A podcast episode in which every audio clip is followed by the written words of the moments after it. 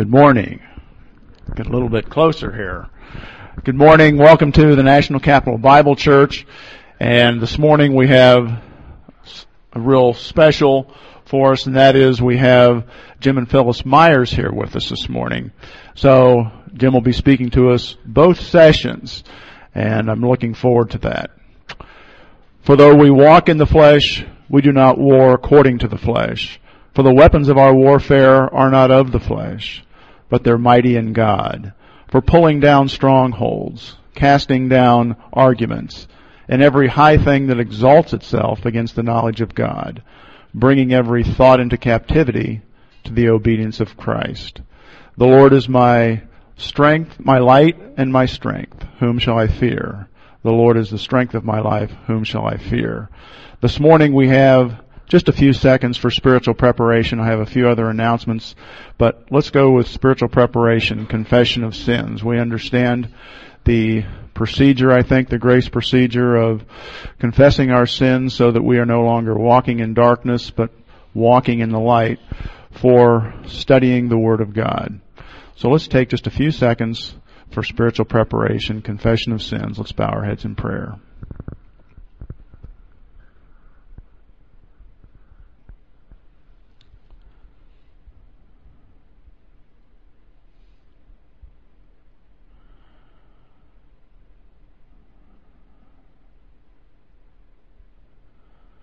Heavenly Father, we are indeed thankful for the opportunity we have to worship you, to worship you, Father, in song and in prayer, in the second service also in giving. And we're thankful, Father, for those who have traveled to the mission field, who are teaching and taking the Word of God to foreign places so that they can present the Word of God, the Gospel, and the Word of God to those who are lost. We're thankful for Jim and Phyllis, we're thankful for the opportunity they have to address us. We pray, Father, for your blessing upon these services, and we ask this in Jesus' name. Amen.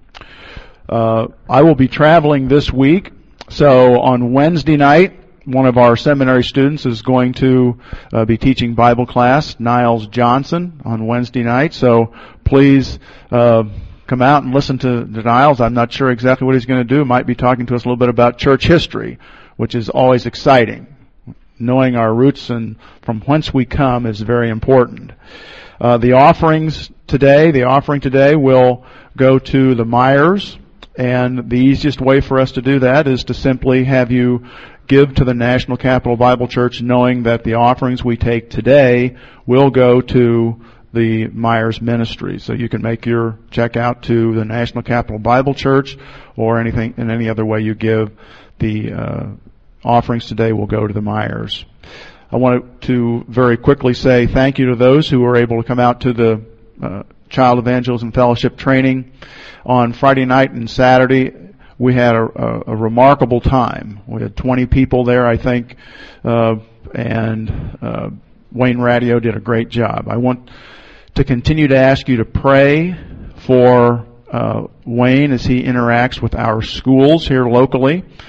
We are, he is talking to those schools for us to have entrance into them. Pray for the schools, the administrators there, uh, principals, uh, superintendents, uh, faculty and staff, that they would uh, receive us. Certainly pray for the students, the children, and the and the parents, that they would uh, be able to uh, that they would learn that we're there, that we'll be given the opportunity to let them know and that their children will be available to us. And then, of course, praying for those who are uh, part of the uh, Child Evangelism Fellowship team here at, on, in the church. That we will continue to have enthusiasm for the opportunity to bring the gospel and the Word of God to these children, and that we will be properly prepared. So we have uh, a lot to pray for with regarding the Child Evangelism Fellowship. Uh, at the conclusion of our second service, you may begin thinking of this already. At the conclusion of our second service, we plan to go to lunch at a, a local restaurant with the Myers, Jim and Phyllis, and so we'd like for anybody who'd like to join us, we would like for you to do so. Have a chance to ask Jim and Phyllis questions about their ministry. And also get something to eat. That, that option will be there too.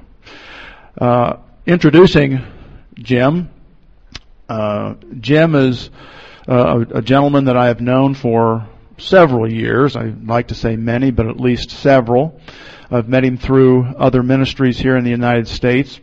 He is uh, uh, an old friend of many of our friends. He spent years in, in Berachah Church growing up there, and he is a past, has been a pastor of local churches here in the United States, and then decided that he had uh, a call to go to uh, the mission field.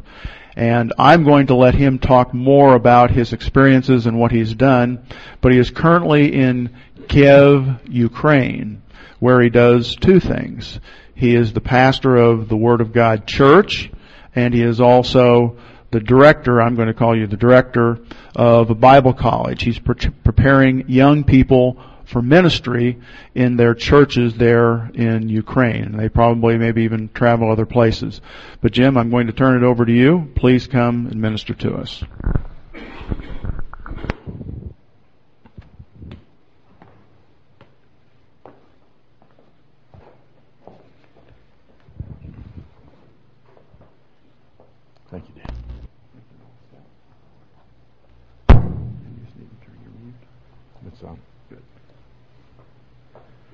Well, good morning. Good to be back here again in the land of cheap gasoline.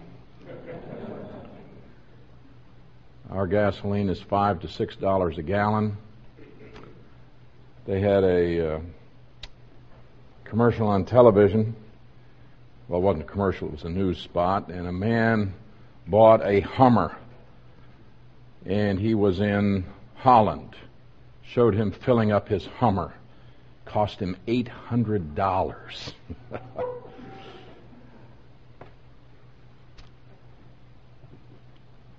we have problems in this country with uh, our economy. I'm sure you've heard that in the news. Uh, and it's getting worse and worse. Federal Reserve is printing money. Would that we could do that. We might as well. The money would be just about as valuable as what they are producing. Um, I uh, have been going to Africa for many years, going to uh, Zambia. Zambia is uh, what used to be called Northern Rhodesia. Right next to Zambia is Southern Rhodesia, which today is called Zimbabwe. And uh, Zimbabwe has had problems already with their economy probably not unlike what we're going to face in this country in the not so distant future. And I hold here in my hand real money printed by the government of Zimbabwe, Reserve Bank of Zimbabwe. This is five billion dollars right here. But that's, that's nothing. Here's ten billion dollars. I don't know why they don't just whack off about nine zeros, but uh, twenty billion dollars. Okay. It, it gets better. Here, here's a fifty. That's fifty billion. But I have here what is purported to be the largest single denomination bill ever printed by any government. And with this, I can pay off the national debt of the United States of America if they would accept it. I think I'll send this in and see if they'll accept it. This is real money. It's not play money, not monopoly money. This is for 100 trillion dollars. Now, I hold here in my hand a hundred trillion, one hundred billion dollars. And for this, I had to give three dollars American. and the man who was with me said, Jim, you paid too much.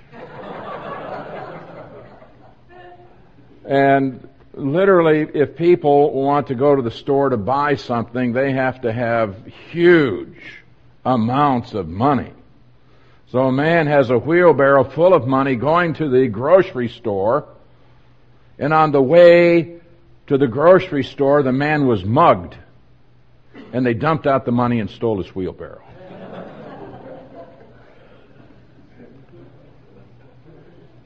Could that happen here? It could. I hold here in my hand, says the United States of America, one million dollars.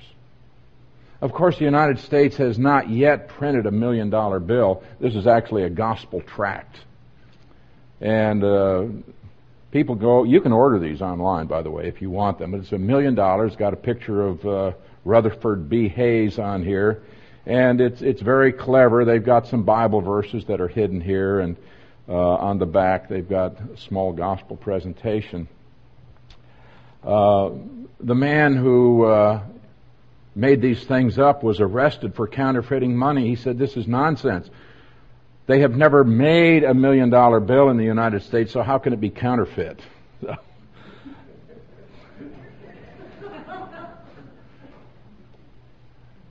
but we have a lot of counterfeit things in our country, and things are, are getting worse and worse. It's just like there was a time when Solomon had made up these shields of gold. A thousand shields of gold. Beautiful. Later on, these were captured, taken away, and so the king of Judah made up a thousand shields of brass to put them up in their place. And they were bright and shiny, but not really gold. And we are seeing a lot of things that may be bright and shiny, but they're not the real thing. And we have a lot of counterfeit things. And the only thing that is certain is the plan of God. And if you're putting your trust in riches, in the government, in gold, in silver, whatever you're putting your money in, no certainty. But we have something that is sure, and that's the Word of God. It does not change. And our God is immutable, and He doesn't change. And so we can have absolute confidence in the God who is and the one who has a plan for us. And what we've got to do is to get with that plan and to follow it and then we can know that we have security. But that's the only thing we have of security.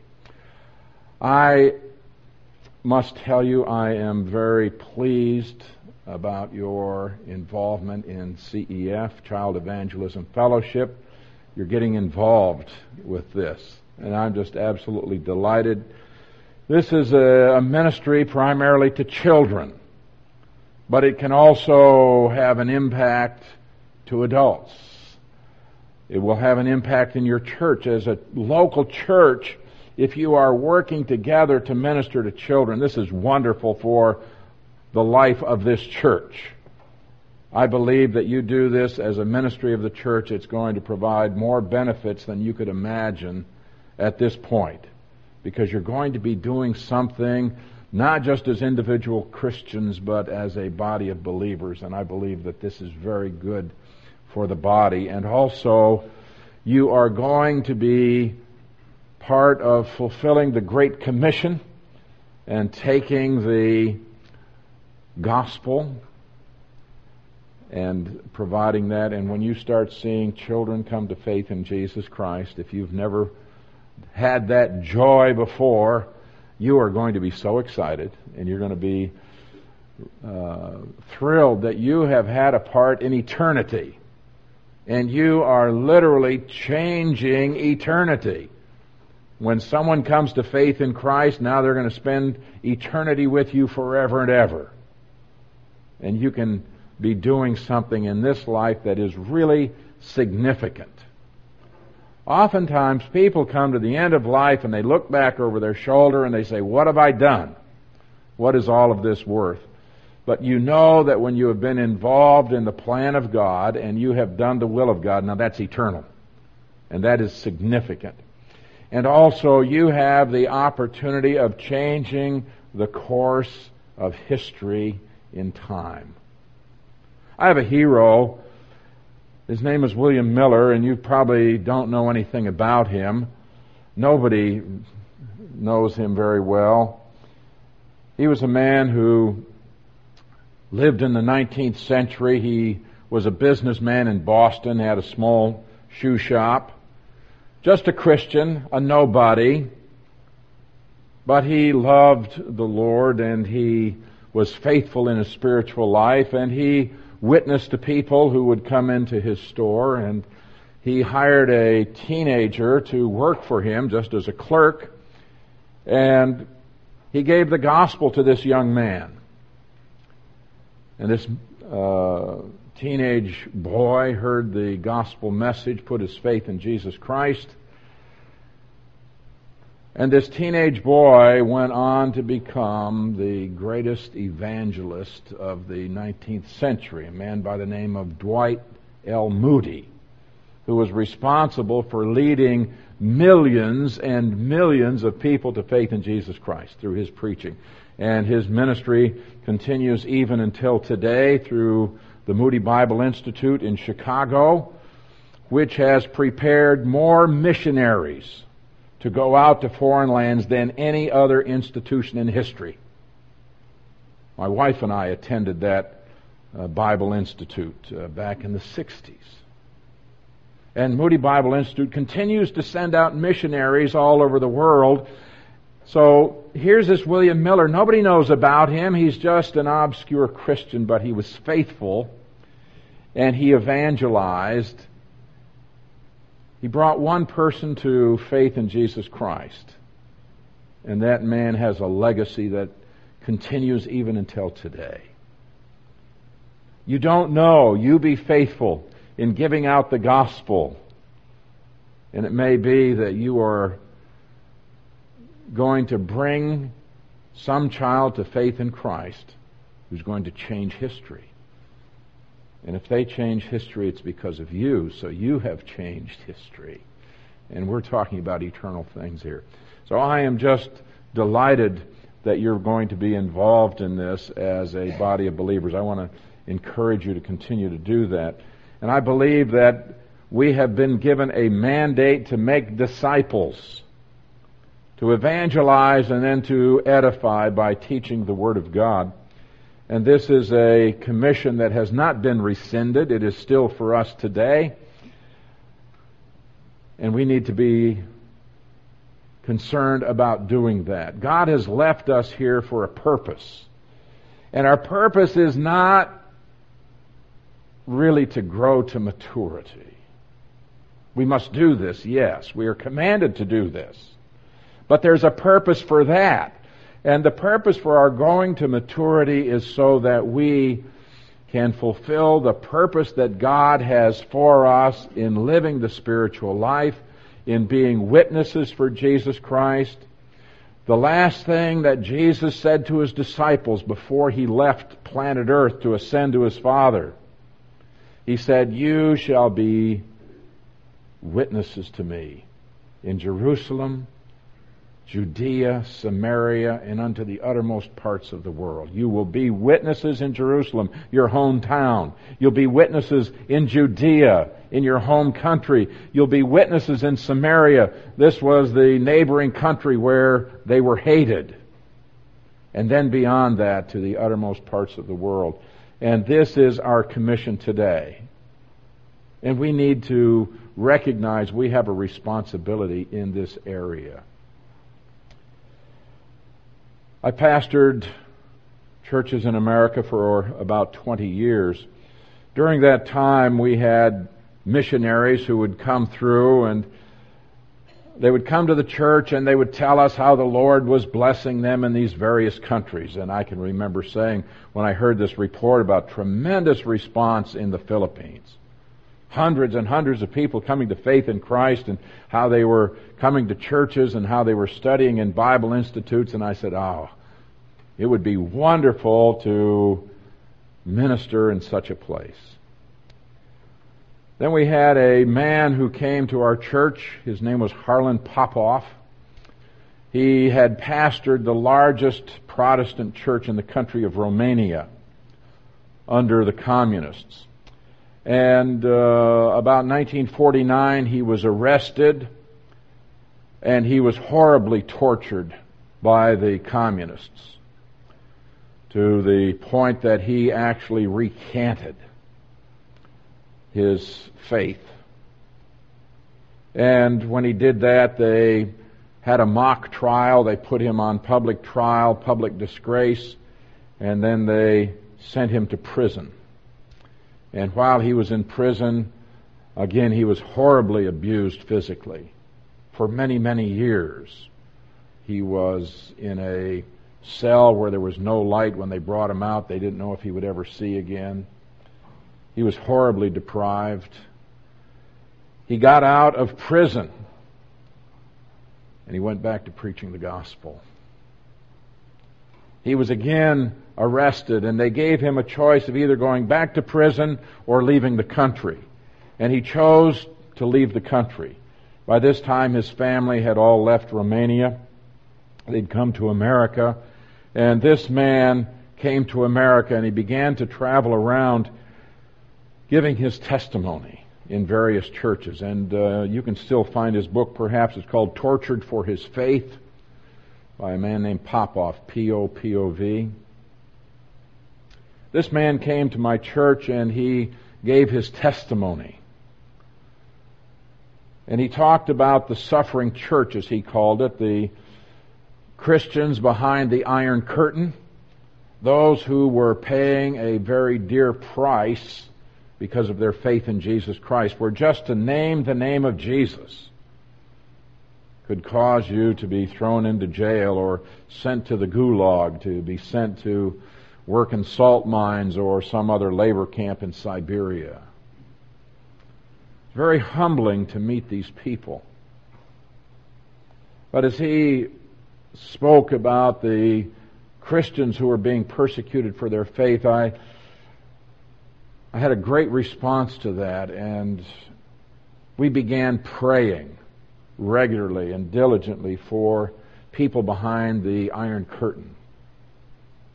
Phyllis became involved in a ministry of sending scripture portions through the mail in letters to people in communist lands. Those people were denied access to the Word of God for 70 years. Couldn't own a Bible. It was illegal. They caught you with a Bible, you were in very serious trouble. Well, we began praying for these people. And so when the Soviet Union collapsed, Christmas 1991, they pulled down the hammer and sickle from over the Kremlin. You know why communism failed, don't you? They went broke. Okay? The same policies that they are trying to establish in the United States of America, they tried for many, many decades in the Soviet Union, and they failed. And ultimately, the Communist Party just went broke. Socialism doesn't work. It's been tried many times. Of course, people think it'll work here because we're better people, or maybe we're smarter, or something. But the definition of insanity is to repeat the same action over and over again and expect different results. Well, in 1992, um, we watched the Billy Graham crusade that was taking place in Moscow. And when the invitation was given, we watched people who didn't simply walk down front in the stadium, they ran. Wow. People who had been denied the gospel and the Word of God for so many years, they were running. In 1993, a man called me and said, I'm going to start a Bible Institute in the country of Belarus. Would you come and help me? So after consideration, Phyllis and I said, if the Lord provides for us to go, then we're going to go. And uh, the Lord did provide. And we went and we have been in the former Soviet Union since 1993. We'll start our 17th year uh, there when we return in August. Our objective is to train nationals. I think that the job of a missionary should be to work himself out of a job, to train the nationals so that they don't need the missionary anymore, so that then the missionary can go somewhere else. So our purpose in being in the country of Ukraine right now is not simply to have a ministry. I think we could go anywhere and have a ministry. But our objective is to train nationals to become pastors, teachers, missionaries, evangelists. So they can do it themselves. And it's been very exciting for us because the, we've seen response to the gospel. We've planted churches. We have the Bible school and here we are training men. And so I want to show you a short video. Uh, you saw a video last year, but uh, I pulled one up that's a little bit older, and I think you'll enjoy it because you might spot some familiar faces uh, in this particular video. So uh, I'm going to show this to you at this time, and then uh, we'll have a few more things to say.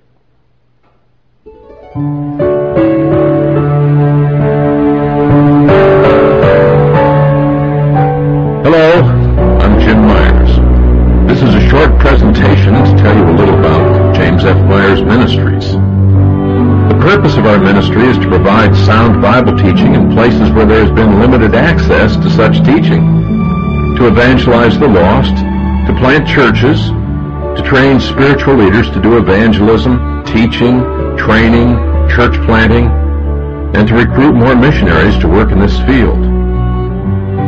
Our primary means of fulfilling this purpose is through the Word of God Bible College and Word of God Church, which we started several years ago. Our goal is to fulfill the principle given by the Apostle Paul in 2 Timothy 2.2.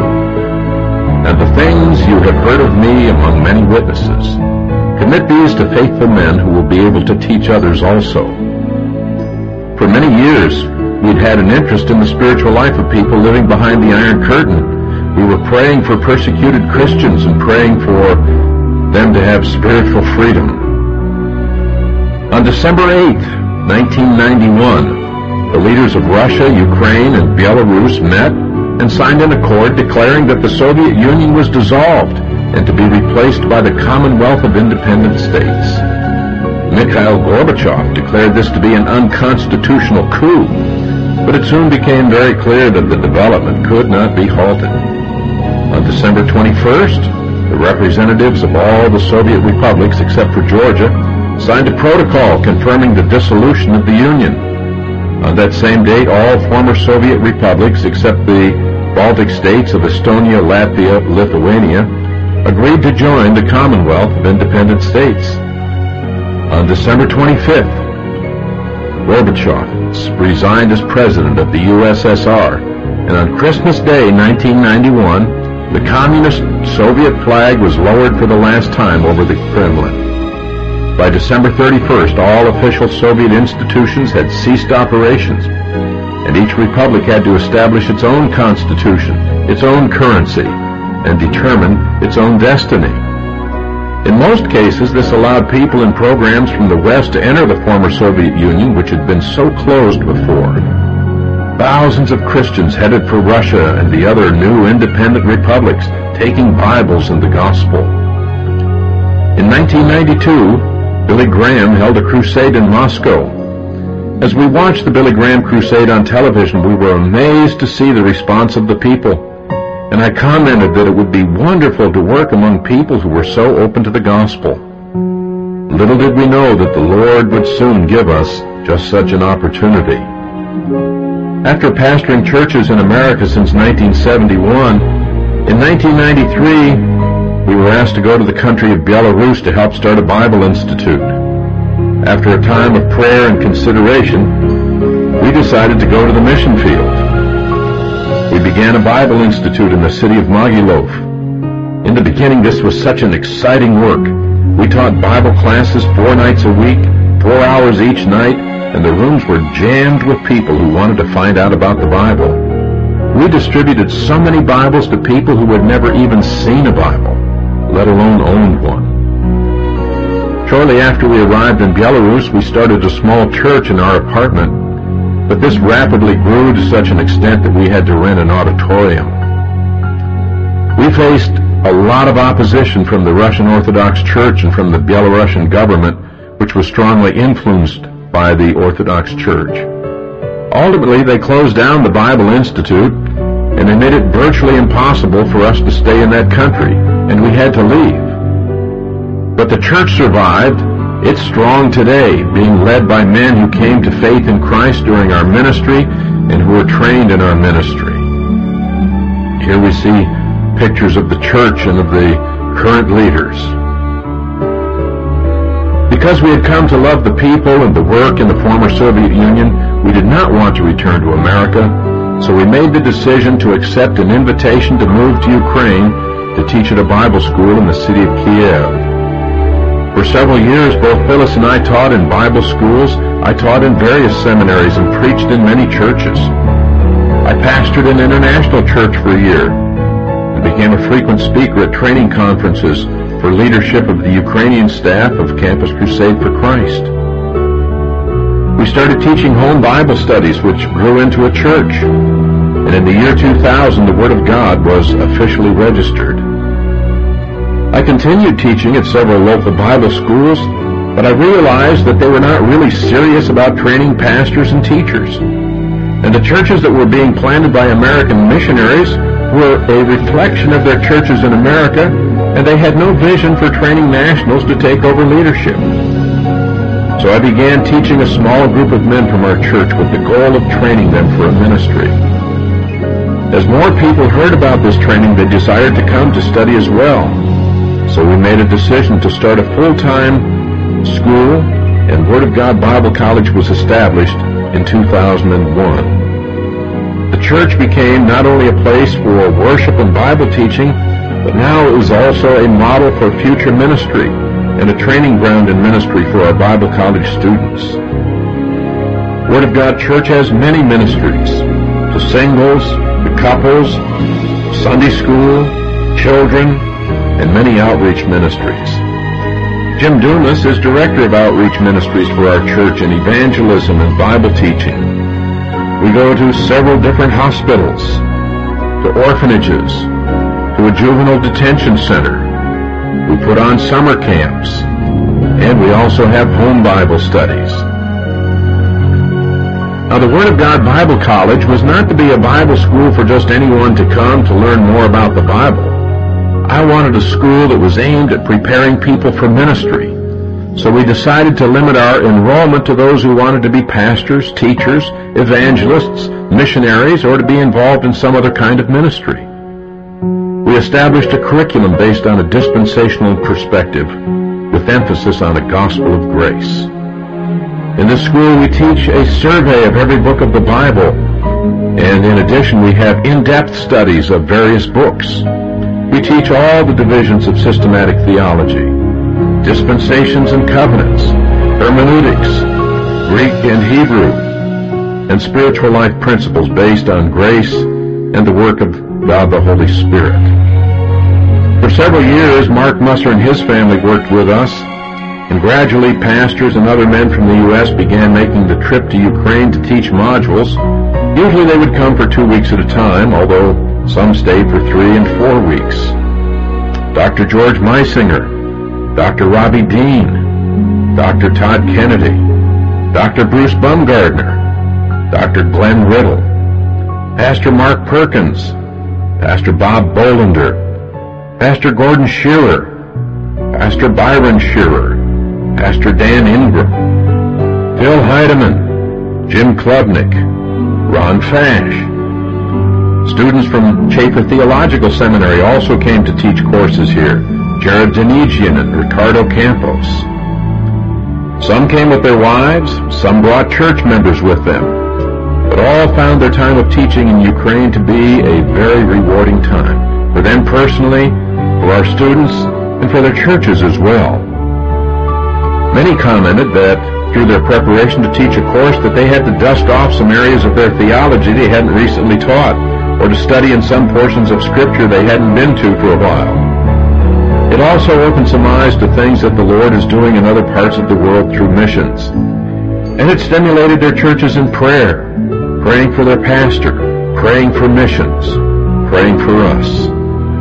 And in many churches there arose an interest and a participation in ministry activities that had been lacking. People wanting to be involved in some way, in different ways, and as a result getting involved in ministries in their own churches. Not only were our students being taught in the classroom of the Bible College, but other people are now being involved as well. And all of our students had to be involved in various ministries in order to give them practical experience in how to do ministry. All of our graduates to this point are involved in some kind of ministry. Zhenya Savchenko, pastoring a small church in the town of Badashivka. Sasha Sherbakov, working with youth and in his church in the western city of Kharkov. Sasha Vladimirov, working in Kiev, he teaches Bible studies for handicap and he has a Bible study in his home. Vasya Munko, pastoring of a church that he planted in the city of Lviv. Oleg Lazensky has become director of the Word of God Bible College. Nina Grigolia, she's the executive secretary and also the teacher of introductory Greek at our Bible College. Lilia Sanitova, Sunday School Director for Word of God Church. Igor Smolyar, in the city of Zhytomyr, he is assistant pastor of his church, and he teaches at a school of theology that he started for area pastors, and he teaches home Bible studies as well. Sasha Baruta, pastor of a church that he planted, He's a handicapped man. He lost both of his arms in an accident when he was a teenager, and now he has a church that is primarily aimed at ministering to handicapped people. Sasha Musienko is teaching home Bible studies in Almaz Church, and he hopes to soon plant a church of his own. Antoni and Ala Rudik, they work at the New Life Church, and Antoni has just been asked to head up the teaching at the Bible college that that church has. Victor Munko, he's assistant pastor of Word of God Church. Victor Wojtek, director of ministries for Word of God Church. Ali Taheri, he's not a graduate of our school, but he is a former student, and he pastors a Persian church comprised of mostly Muslims who've come to faith in Christ as a result of the evangelism done by Ali. Katya Stetsenko. She's a member of Word of God Church, and she'll be returning to Madagascar as a missionary. The Lord has also opened the door for us to minister in other countries as well. We've gone many times to Kazakhstan and Central Asia to teach at pastors' conferences and in seminaries. Since 2001, I've been going to Zambia to teach pastors. At first, this was aimed primarily at pastors who had no training at all, but who were pastoring churches in the bush country away from the cities. But this has now expanded to include a conference for church leaders and leaders of other ministries. In the past few years, hundreds of church leaders have been coming to hear the Word of God. We provide them printed materials as well as cassette tapes or CDs that they can listen to. For the past five years, I've been going to Brazil to teach Bible conferences. In the past, these were sponsored by missionary Tim Lipsey. However, Tim and his wife Ingrid were killed in a bus crash last spring. However, their family wants the conference ministry to continue, and so we plan on continuing going to Brazil to teach there. There's a dispensational seminary in Moldova, a tiny country just west of Ukraine, I've been going there for several years to teach a course each semester. Hopes for the future for our ministry. We hope to have Ukrainians sufficiently trained in Bible and theology that eventually they can staff the Bible college for themselves. It's our hope that the Word of God Church will become self-sufficient and able to support a full-time pastor. We want to have a building that's adequate to house both the church and the Bible college. For prayer requests, we pray for con- continued financial support to be able to carry on the ministries that have already been established. With rapidly rising costs and the weakening of the dollar abroad, unless there's increased support, we'll need to cut back on some of the ministries that we're now doing. We would ask that you pray also for our health, for safety, especially as we travel, for stamina to keep up the busy schedule, for wisdom to make good decisions. Pray for new students who will want to come and be trained at our Bible college. Pray for our faculty. We would have a full-time Greek and Hebrew teacher. Pray for pastors and teachers to come to teach two-week modules. We would ask that you pray for our graduates and their ministries. Pray for financing that we might be able to buy or build a college dormitory. Pray for Word of God Church and Word of God Bible College. If you would like to be on our mailing list for mail outs and email updates, contact us. Give us your mailing address or email address. You can write to James F. Myers Ministries, Post Office Box 25348, Houston, Texas 77265. Write to us at email Jim Myers at pdq.net. That's J-I-M-M-Y-E-R-S at pdq.net. Thank you so much for your interest in our ministry.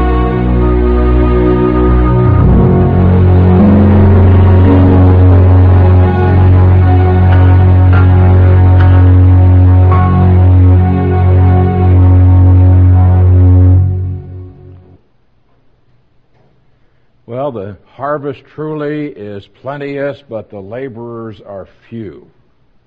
It's amazing as we go out how many places we go that people are hungry for the Word, and yet there are so very few teachers. You're getting involved in child evangelism fellowship here. You've got an opportunity to go into public schools.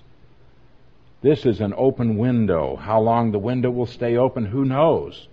But I think we need to go through it while we have opportunity, while it's still called today, because tomorrow that opportunity may be gone. In Brazil, with the Lipsy family, uh, you know John and Valerie Brown. Valerie's aunt, Jean, Tim Lipsy's sister goes into public schools to, to evangelize children, to teach them Bible stories. She has an open door to do this. She goes three or four schools a week to do this. She has been trying desperately for two or three years now to get others to come to help her. Her mother used to go, but her mother just turned 90 and isn't able to get out anymore. She's been trying to get people to go and commit to teaching once a week. And if you won't go once a week, would you go twice a month? Would you go once a month? And people sit on their hands in their churches. I don't have time. I can't do this. All manner of excuses. In uh, Africa, where I go there, these people millions and millions of Africans are born again. They've put faith in Christ. They've been evangelized, but they've never been taught the Word of God. They are not negative toward the Word of God. They've just never been taught. Nobody wants to go there and spend the time to teach them the Word of God. But they are open. They are hungry. And as I go there year after year, they say, Jim, come and start a school here. You have one in Ukraine, come and start one here. And I say, I can't do this. I don't have the time. I've got other priorities, other commitments. They say, we want to learn. We want to grow. But we need people who are willing to get out of their comfort zone and say, okay, I'll go for a year. I'll go for six months. I'll go for two years. Just to minister the Word of God to these people. I want to tell you about an expression of positive volition. Just thrills me. I, I went for several years out to this village way out in the bush country. place where they have no electricity, no running water, no toilets. They, they live in mud houses with a grass roof. Many of them don't even have a door on their mud hut. They just have a piece of cloth hanging there. These people have nothing. Oh, but they love the Lord. They know Jesus. And they come together as a local church and they sing praise. It's humbling to be with those people. It's exciting to watch them. They have nothing by way of material things, but they have a joy because they know that they've got something coming in the future and that they're going to live with God forever and ever and they, they praise the Lord. They want to grow. Out in this village is a man by the name of Gideon. He's a blind man. He was born blind. He has never seen the light of day.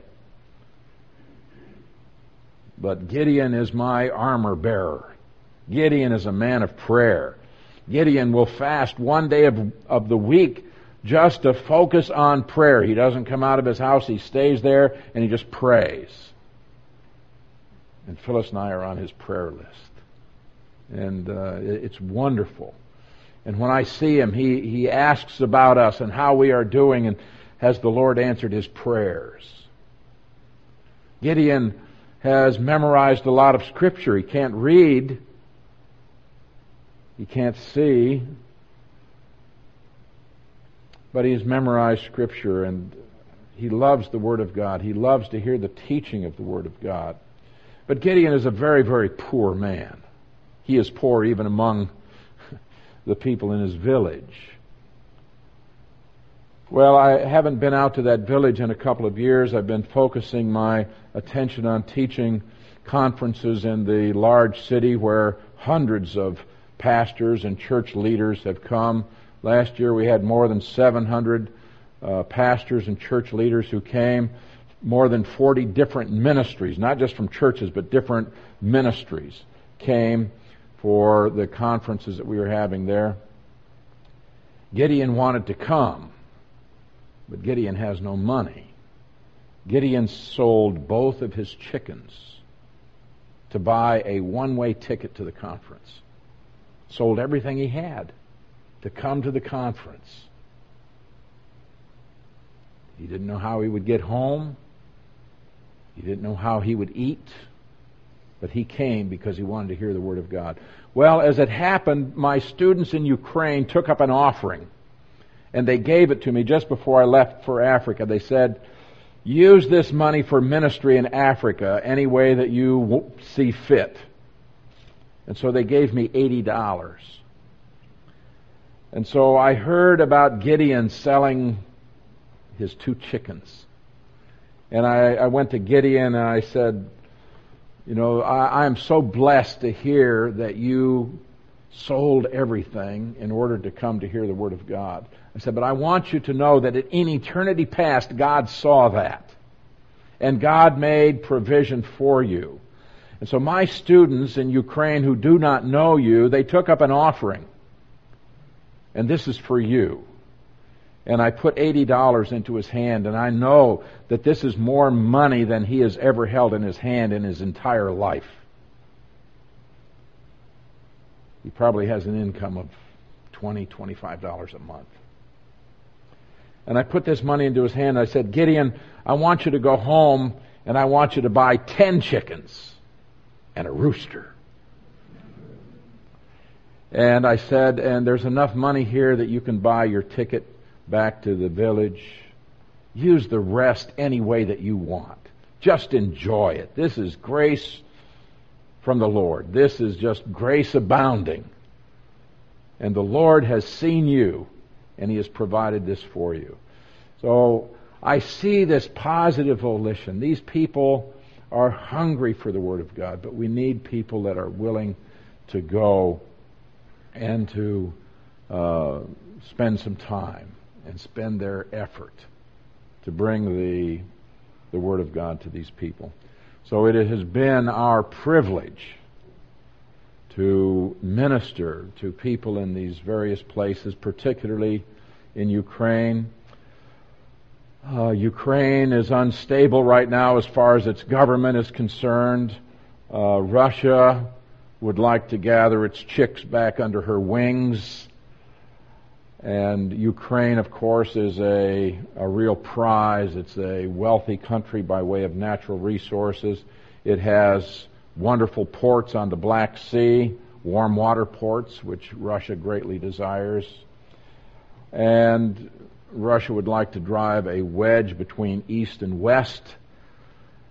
And uh, they're, they're trying to do this. So there is some instability in the country from that. We fear no da- danger. We don't think that invasion is imminent or anything like that. Don't uh, read anything into my remarks, but we just recognize the reality of the political situation. Could it happen? Yes. But we don't know. I would ask you to pray about our visa situation. Most of you have heard about this. Uh, we're trying to get clarification we know that we can return to Ukraine. We plan to do this on August 11th. We can go back there. We just don't know how long we can stay before we're going to have to leave the country again under current law. But uh, what we know is that if they apply the law strictly, then we're going to have to be out of the country 180 days a year if they apply it strictly. But it's a really stupid law. And uh, many people are complaining, including businessmen. If they've invested money in Ukraine and they want to run a business, they can't do it if they're going to have to leave the country uh, six months out of the year. Uh, and so I, I think if they have any sense, they will repeal this law, or the president will get up and simply make a public announcement that the law will not be enforced. He's done that before. Very interesting. but uh, we believe that the Lord still has work for us to do there. It's our intention to go back and continue doing this work so long as God is gracious to us in giving us health and providing the support that we need. So I just ask that you continue to pray for us um, as we carry on this work.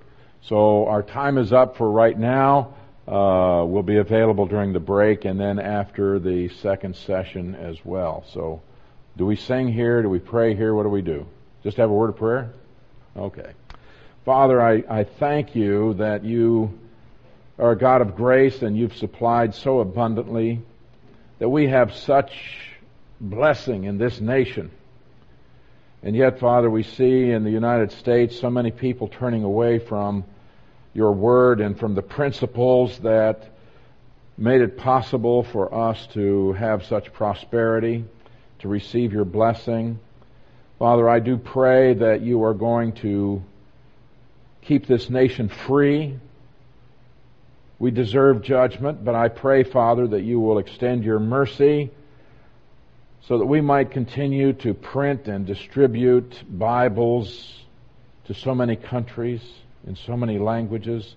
I pray that you will keep us free so that we can continue to send out missionaries all over the world to fulfill that commission that you've given to us.